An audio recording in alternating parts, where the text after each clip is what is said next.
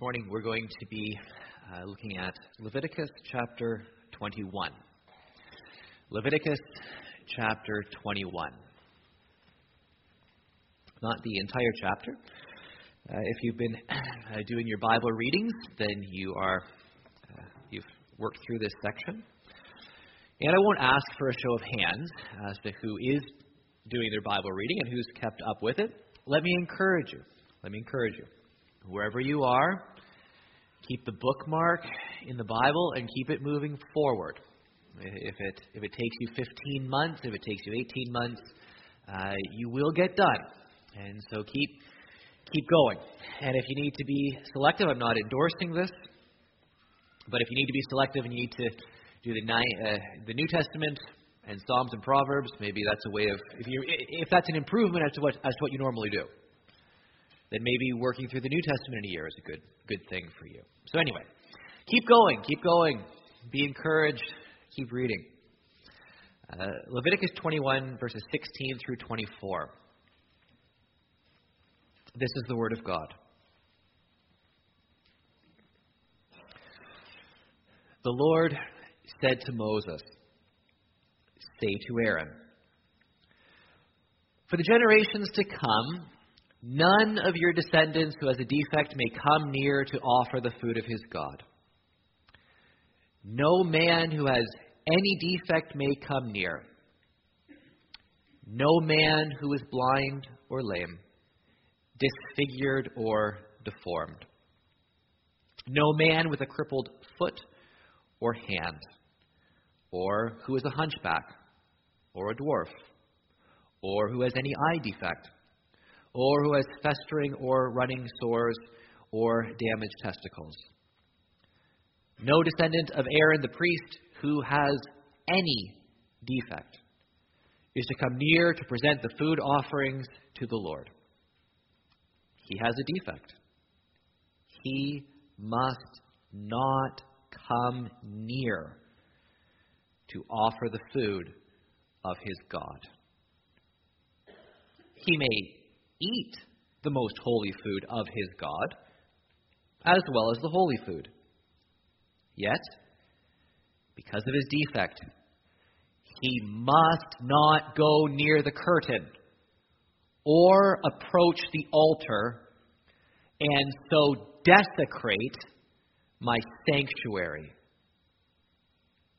I am the Lord who makes them holy. So Moses told this to Aaron and his sons and to all the Israelites. Before we uh, work through this passage, let's pray.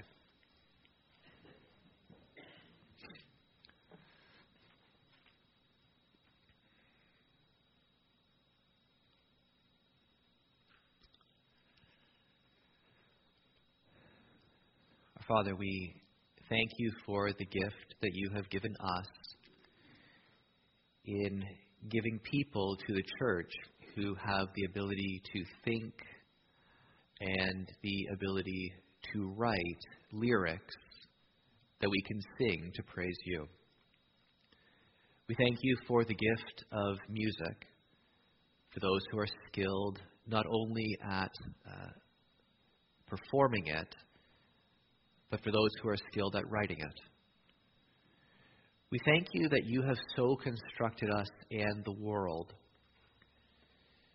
that there is a, an intersection between sound and cadence that raises our emotions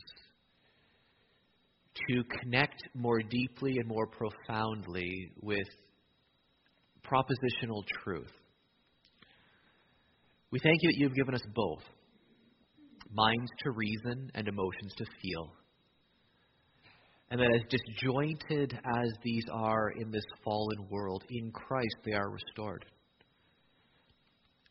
And in Christ we can enter into deep, rational reflection that is not contradicted by deep emotional engagement, but rather leads to it.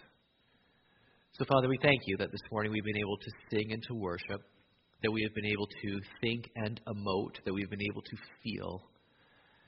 And I pray that you will continue through your word to align our thoughts and feelings together in a way which is pleasing and honoring to you. So often, what we think and feel is not honoring to you. And we pray that you will forgive us for that. And we pray with the psalmist that the words of our heart, the meditation of our mind will be pleasing in your sight. For you are our Lord, our rock, and our Redeemer. You who are perfect have given us this perfect word, and thus it is our responsibility, responsibility to, by your Spirit, discern its perfection and application. Only you can do this. Only you can work in our minds to help us to receive your word as it is life and breath and bread and wine. So open our eyes to see that your word lives and help us to live as it is planted in us. For we ask it in Jesus' name. Amen. Well, last week, if you were here, you will recall that we looked at Leviticus chapter 16, which is the heart of the book. Uh, in terms of theology, in terms of ceremonial uh, cleansing, uh, even in terms of structure in, in, the physical writing of the book, chapter 16 is your it's your heart. Everything radiates out from it. Uh, and we talked about the necessity of uh, blood purifying, uh, Aaron shedding the, the blood of the bull for his own sin, the sin of his family.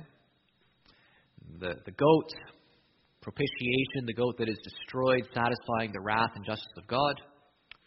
And the goat of expiation, the scapegoat where the sins of the people are symbolically confessed over its head, the sins symbolically transferred, and the goat taken out into the desert where it quite obviously dies. I mean, you, you have death in both propitiation and expiation. Right? You can't you can't avoid that. You mustn't think that the goat sort of is released in the wilderness where it lives a happy life for a decade.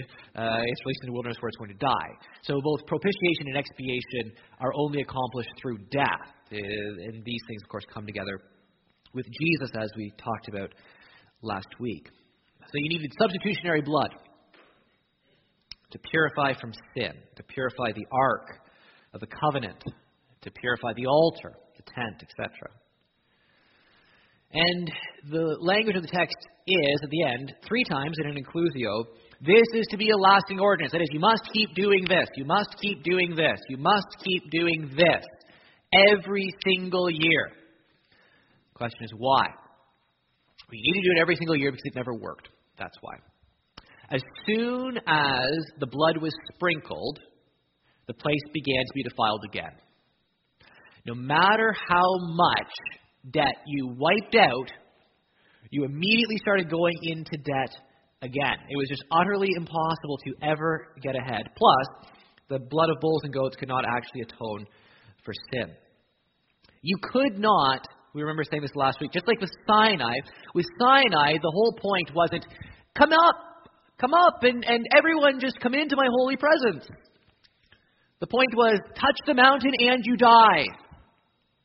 The old covenant started by showing is God a redeeming God? Yes. You have Exodus from Egypt, you have crossing of the Red Sea before you have Sinai. So does redemption precede fellowship? Yes. Does God demonstrate his grace and mercy? Yes. But the accent of the old covenant is I will bring you out, I will give you redemption, if you come near my presence, you will die. The tabernacle repeats this. You stroll into the Holy of Holies and you die. In fact, this is really worth considering. At any one time, there was only one person in all of the world who could ever go into the Holy of Holies. Just one. And that person the only person in the entire world who could go into the Holy of Holies was only allowed to go in once a year. That's not a lot of access. The whole message is everyone keep out, everyone stay out. And if Aaron or the high priest doesn't do this properly, he dies. So the stakes are high. There is, there is no way a high priest ever went into the Holy of Holies without fear and trembling. It never happened. The stakes were literally life and death.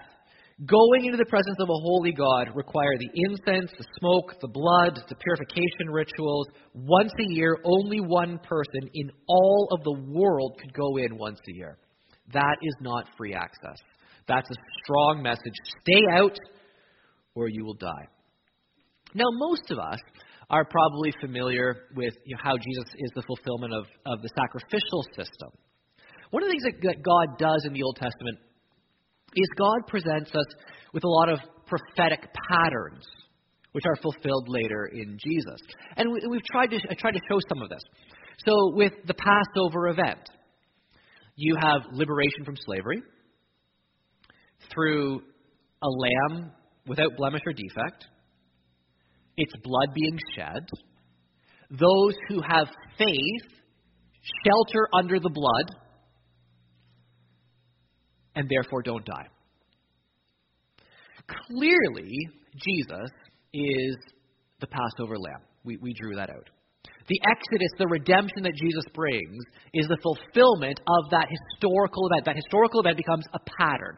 Sometimes in theology or biblical studies, this is called uh, typology, dealing with types. The Exodus, then, is a type of Jesus. The Exodus liberation is like the liberation that Jesus brings. The Exodus redemption is a type of the redemption that comes through Christ. So the Passover lamb is a type of Christ. Okay? It's very, very simple. Now, the reason, now we get that word actually, um, not just in terms of analogy or simile or like, but from the word uh, typos, which actually means a sort of a uh, an engraving or a stamp. So what you do is when you stamp a few things with the same stamp, they look identical. They look obviously very similar.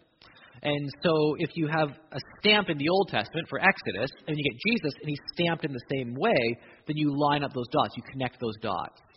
Kind of like playing the game memory. I you played memory. You, you have your cards spread out face down. You turn over two cards. And if they match, you leave them up, and if or, and if they don't, you turn them back over. The whole idea is you're supposed to get card matches. That's kind of a little bit about what's going on here in the Old Testament. The Old Testament, you turn up a whole bunch of cards. Then Jesus comes, and you start flipping over other cards. You go, oh, wait a minute. I've seen that before. And you go scurrying back to your Old Testament. You go, oh, my goodness, Exodus 12. That's exactly what's going on here. It's a match.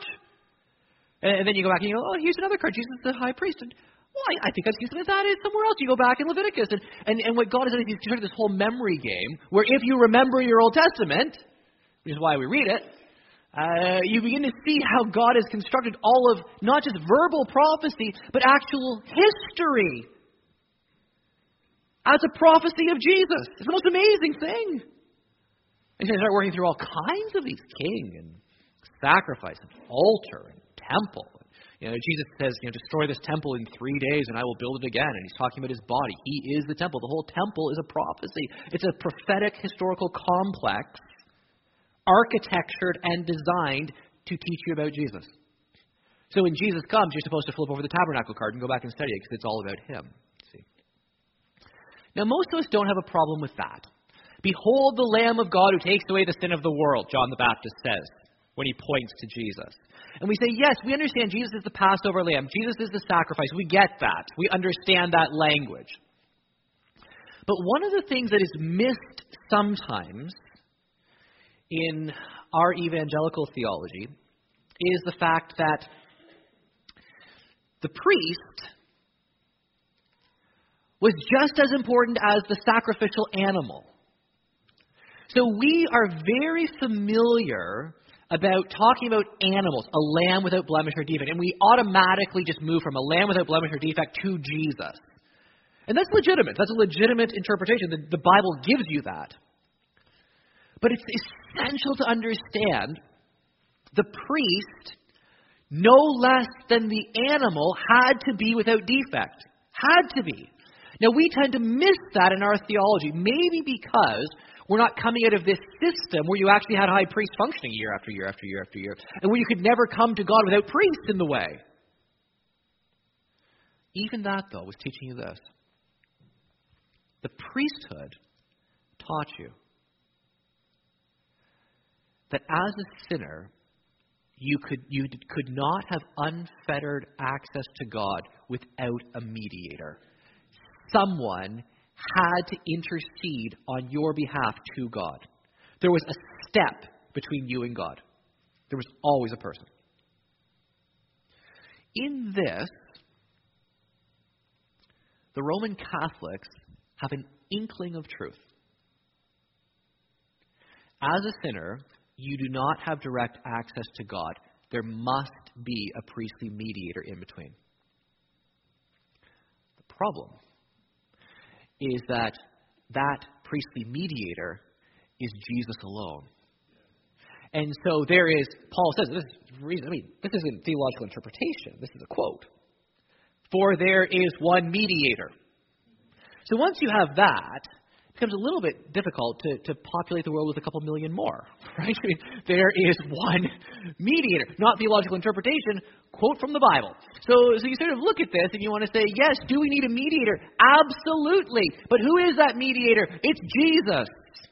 But do not drop the fact that you need a mediator. You don't go directly to God, even as your Father. You go to God as your Father through the Son. If it was, that's why you pray in Jesus' name. Jesus' name is not like He's authorized you for the credit card. Jesus' name is, I offer my prayer, Father, to you and you alone through the character and accomplishments of your Son, without whom I have no access to you at all. And therefore, I pray to you in Jesus' name for access and also because if Jesus doesn't want what I'm praying for, I don't want it either. So I submit myself to your will by reminding myself that I offer this to you in the character of Christ, who knows better than I do. And if Christ doesn't authorize this request, then forget it. Then say no. Or, or say yes if I want you to say no. Or, or say whatever you need to say, because the reality is, I don't even know how to pray. This is one of those really refreshing things. Remember when, when, Jesus, when Jesus' disciples come to him? Say, Lord, teach us to pray. When's the time you, you, you ask God to do that? Lord, the truth is, I'm so foolish and selfish, I literally actually don't even know how to pray. And so much of what I pray for is just dead wrong. So, Lord, teach me how to pray. And, and, as I fumble and fail and pray for things that I want to get, asking you to give them to me, when you who see everything know that it's a disaster, forgive me, but overrule in Jesus' name. Didn't he just, not my will, but thy will be done? He taught us to pray that way, right? So, so even in praying in Jesus' name, it, it's a submission to the will of the Father. It also reminds us we only come through a mediator. I don't sign off my prayers in Steve West's name because it doesn't matter. I sign off in Jesus' name because he's my mediator. He's the only one through whom I can come to God. Now, we've also talked about this. Physical properties are designed to communicate spiritual truth. So, a lot of the Old Testament law is baby steps. This is why in Christ there can be a change of law. Hebrews makes this very clear. The physical, no defect, no blemish, is pointing to a spiritual moral principle. So when we work through here Leviticus 21, one of the things that you might think is that is that back in Leviticus they weren't awfully politically correct. You know, uh, disfigured, deformed, hunchbacked, dwarf, and, and it actually makes me a little bit just slightly nervous, you know, in terms of how Marshall McLuhan he said we make our tools and our tools make us. Meaning we think we're in control. We create tools and all of a sudden we find that our tools are running our lives. Uh, if you ever want to know if Marshall McLuhan was a prophet, just look at how how smartphones have changed the world. People are now enslaved to their phones. They are. There's no other way of saying it. Not everyone, but many. And there are mental and emotional and spiritual and physical consequences of that. For me, I spend a reasonable amount of time um, with a book and and typing. And what used to be strong and muscular shoulders and arms and a quite you know, significant pectoral mass have have now become like shrunken, concave, you know, rounded, you know, kind of uh, impediments to real life. So, so that now holding a book or typing, you know, my, my entire posture has been utterly destroyed. And so now I somewhat, you know, often in, in daily life sort of resemble a, like a T-Rex, you know, kind of walking around like with disproportionately small arms, and or like a chicken because my neck just sort of shoots forward and my head kind of sticks out, and so just sort of this like kind of this awkward ugliness. Um, and so I, I read this about hunchbacks, and I think, well, it's not quite kind, you know, but nonetheless, nonetheless, a uh, good thing that we're in a new covenant because I'd be quite disqualified if if it was about pastors. So you look at that and, and you say, okay, uh, why? Well, part of its service is it difficult to serve if with some of these conditions, given the actual labor that was required in the tabernacle complex? And the answer to that would be yes. Like, like, we're so far removed from any kind of natural route. It's it's utterly incredible. But you do recognize, right? Like when they slaughtered the bull, the bull did not cooperate. It Has ever occurred to you? Like, these, these are big animals who who aren't just saying, "Well, yes, I think I'd like to have my neck split, thank you." Like, like there, there's there, there's realities here of physical labor and so some scholars want to say, well, look, I mean, if you want to be realistic, people who had these sorts of um, you know, difficulties were, were not likely to be able to actually serve safely. Maybe, maybe, maybe. More likely, though, it's, it's just the exact same principle as with the animals no defect, no blemish. And, and God calls a spade a spade. These are defects. Right? This is not full bodily health. The question then is why? Why is this such a big deal? And the answer is this this is such a big deal because this is not ever, in the first place, about the physical animals and priests in the Old Covenant. It is always a prophecy of Jesus. That's the whole point. And so you can't have animals with defects, or else that completely messes up your interpretation of Jesus. You can't have priests with defects, or that will completely mess up your interpretation of Jesus. You absolutely need an animal and a priest, neither one of which has any blemish or defect at all. And the physical is pointing to the spiritual moral. Now, the problem is this this is the problem that's generated from the text.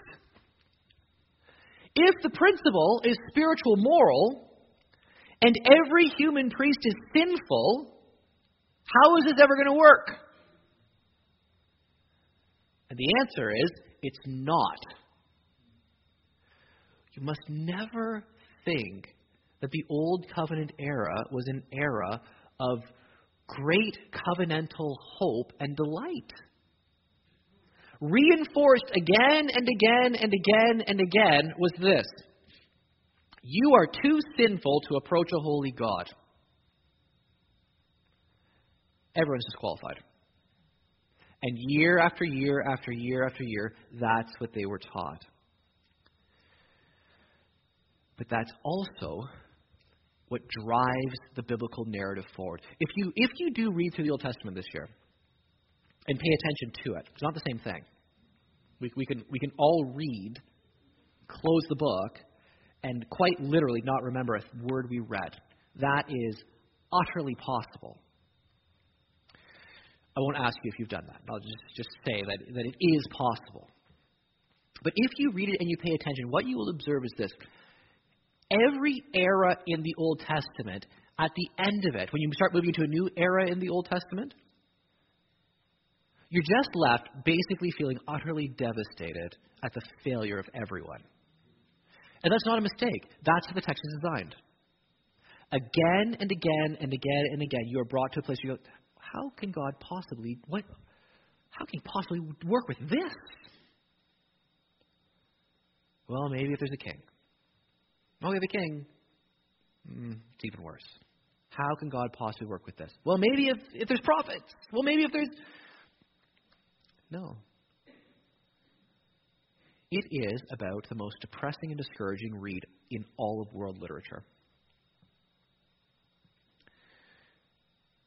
Except for the grace and patience of God, which, in contrast to the performance of humanity, is astounding. And so, again and again, you're supposed to be brought to the point reading the Old Testament where you go, Lord, if it's not grace, the whole history of the world can't be salvaged. If it's not grace, eh, it, we're already lost. If it's not mercy and patience, God, and then you start asking, God, why? Why do you endure this? Why do you put up with this? Why do you keep going with this? And the answer is usually one of two things. There is no good reason except the heart of God. That is, you'll never understand it. You, you will never make sense to you because it doesn't make sense, because it's a love that surpasses understanding. And the second is that God could put up with it because he was looking forward to Jesus. He always knew that he was going to bring his son into the world to take care of this problem. Now, the book of Hebrews, this, and we're going to go there. You might not be able to keep up because I'm just going to sort of read quickly and randomly. Like, not randomly, like, I'm just going to pick random verses. I know the ones I want to look at. It'll seem random to you, and I'm not always going to say, this is the, this is the chapter and verse. To prepare for communion, I do want us to look at the book of Hebrews because the book of Hebrews will actually tell us this is how God fixed the problem.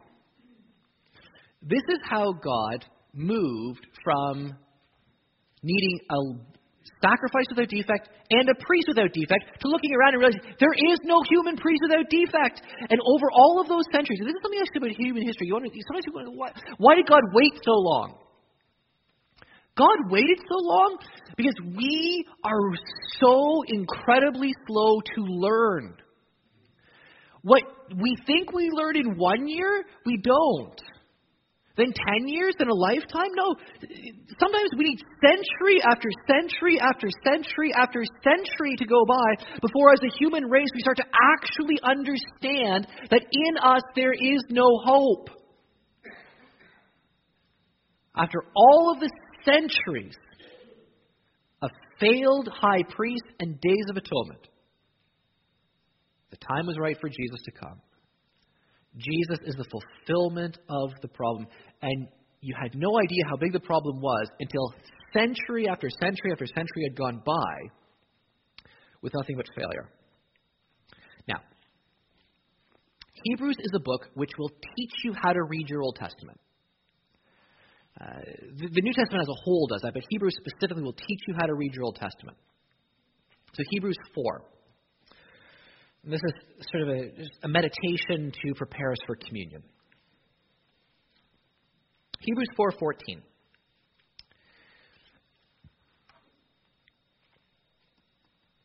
says this. Therefore, since we have a great high priest who has ascended into heaven. What? Did you hear that? What we've needed for all of these centuries is actually to have a real high priest. And every single one has failed. But now we have one. And he went to heaven, for goodness sakes. He ascended to heaven. There is no death of Aaron and Aaron coming back to life and ascending to heaven. There is no high priest going into the Holy of Holies and then stepping out the other side into heaven. But our high priest has ascended to heaven, Jesus, the Son of God. let us hold firmly to the faith we profess. For we do not have a high priest who is unable to empathize with our weaknesses. But we have one who has been tempted in every way, just as we are, yet he did not sin. Being without blemish or defect physically in the Old Covenant pointed to moral and spiritual realities. So when you're told he did not sin, what you're told is this He was always without blemish, He was always without stain, in the only way that it actually mattered. Leviticus 21. You think, you think that having a physical defect disqualifies you from entering into the presence of a holy God. What about a spiritual defect? He had no sin. He was the only high priest who ever existed who actually was without blemish or defect. Because of that, let us then approach God's throne of grace with confidence. A lot of us have that verse memorized. So we may receive grace and find, or receive mercy and find grace to help us in our time. I mean, we love that one. Let us go into the presence of God boldly and get mercy and grace. You say, yes, but why? Because of our high priest without sin. That's the only way you can go. You don't just sort of say, oh, he's my father and he's the king. I have to go strolling into his throne room. You go because it's a high priest who's your mediator, who's ascended to heaven, and he's there mediating for you in that holy of holy throne room. But because he's there without sin, go boldly. Go in. It's the opposite message of the Old Covenant, which said, don't go in. The old covenant said, stay out or die. This says, come in and live. It's the exact opposite message. Why? Because there's actually a high priest that we have who understands us, all of our weakness, all of our sin, all of our temptation. He understands it all, but he was without sin. So come boldly into the throne room of your God. You could never, never say that to anyone who ever lived under the Old Covenant. Do you understand how privileged you are? No, you don't. None of us do. Because none of us have any idea how much of a privilege it is to have access to God. But you could never say this to anyone under the old system. Well, then, chapter 5. Verse 1 Every high priest is selected from among the people and is appointed to represent the people in matters related to God, to offer gifts and sacrifices for sin. That is, Jesus was a real person. He actually was a, a human being. Then skip to verse 5. In the same way, Christ did not take on himself the glory of becoming a high priest, but God said to him, You are my son, today I become your father. Psalm 2. He says in another place, You are a priest forever in the order of Melchizedek. Psalm 110. During the days of Jesus' life on earth, he offered up prayers and petitions with fervent cries and tears to the one who could save him from death, and he was heard because of his reverent submission. Son though he was, he learned obedience from what he suffered. And once made perfect, he became the source of eternal salvation for all who obey him and was designated by God to be high priest in the order of Melchizedek. So Jesus is a real person and he's our high priest. He's our high priest in the order of Melchizedek. And, and you're supposed to, at that moment, say, oh, yeah, of course. Of course he's our high priest in the order of Melchizedek. That makes sense. But in case you don't quite remember everything about Melchizedek, the author is going to spell it out for you starting in chapter 7. Although we need to say this, chapter 6, verse 19.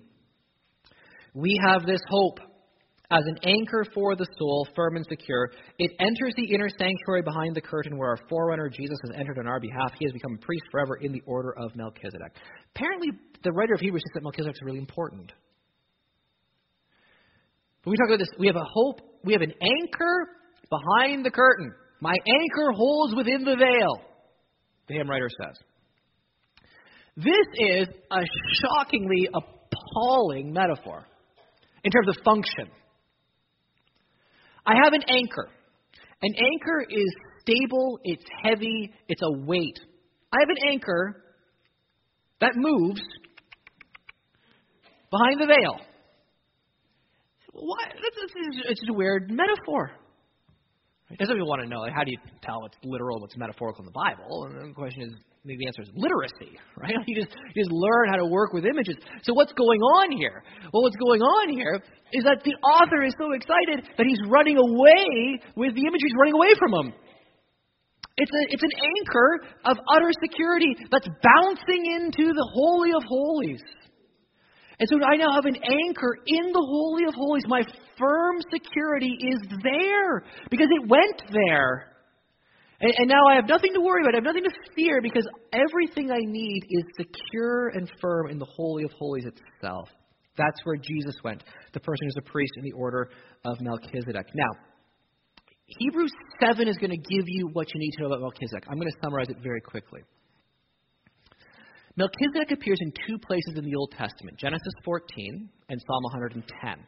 Psalm 110, you'll remember as a messianic psalm because you know the first verse that Jesus quotes. The Lord said to my Lord, Sit at my right hand until I make a footstool for your feet. Later on, he says, I've appointed you a priest forever in the order of Melchizedek. So Psalm 110 is a massively important messianic psalm which Jesus quotes about himself. Here, the author of Hebrews is saying the Melchizedek part applies too. Psalm 110, sit at my right hand. It's addressed to the king. That is, David is addressing his own king. David is addressing his greater son. So it's addressed to a king priest. But you don't have king priests in Israel. In fact, the only the king who tries to be a priest, Uzziah, is stricken with leprosy because he tries to offer incense in the temple. Where do priests come from? Levi. Where do kings in Israel come from? Judah. Where's Jesus from? Judah. You have a real problem here. Jesus can't be a priest. He's not able to be a priest. He's disqualified from being a priest.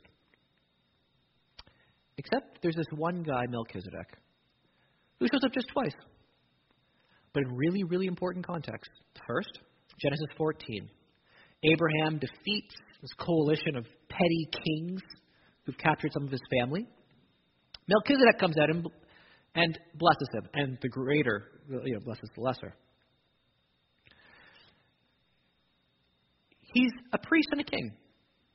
Priest of God Most High, King of Jerusalem, King of Salem, City of Peace. Abraham is inferior to Melchizedek. Genesis 14 makes that clear. But who could possibly be greater than Abraham in Israel? No one. Abraham is the greatest person in all of Israel. In a culture that prizes age instead of youth, which is actually biblical and the opposite of our culture, where everyone wants to pretend they're young even when they're not, in a culture that biblically and rightly prizes age, because age aligns with wisdom over youth, ancestors are more revered than descendants. So if Levi is a descendant from Abraham, then Abraham by definition has to be greater. Just how it works. Plus, Abraham was the most important person in Israel. So if Melchizedek is greater than Abraham, and Abraham is way more important than Levi, then Levi has to be more important than Aaron, and Aaron than all the other priests for all those centuries. Which means if you just track it back, you end up hitting on Melchizedek, who is like the most important person in the Old Testament. That's odd. The Lord said to my Lord, Sit at my right hand until I make your enemies a footstool for your feet. You are a priest forever in the order of Melchizedek. So when the author of Hebrews says, We need a high priest without blemish or defect, a couple things happen. Hello? There are a couple things that happen. Couple things are happening even right now. It's not really not a problem. So what's going on is there is precedent in God's economy for a priest king in Jerusalem. But it's not Aaron, it's not Levi. It's this guy called Melchizedek who has a higher status than Abraham and therefore a higher status than all of Abraham's descendants, including Levi and the priests. So the argument is this Jesus is a priest forever, but not like Aaron. He's a priest forever like Melchizedek because he's greater than Abraham and he's a king and he's a priest. Now, these lines come together in chapter 7, verse 23. Now, there have been many of those priests since death prevented them from continuing in office, but because Jesus lives forever, he has a permanent priesthood. Therefore, he is able to save completely those who come to God through him because he always lives to intercede for them. This is, this is it. This is Leviticus 21 in fulfillment. Such a high priest truly meets our need. One who is holy, blameless, pure, set apart from sinners, exalted above the heavens. Unlike the other high priests. He does not need to offer sacrifices day after day, first for his own sins, and then for the sins of the people.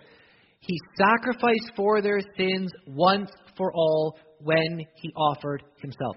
That is the most important verse in the New Testament. That's the most important verse in the Bible for understanding the coming together of priest and sacrifice. Why do we actually have a sacrifice for sins that works?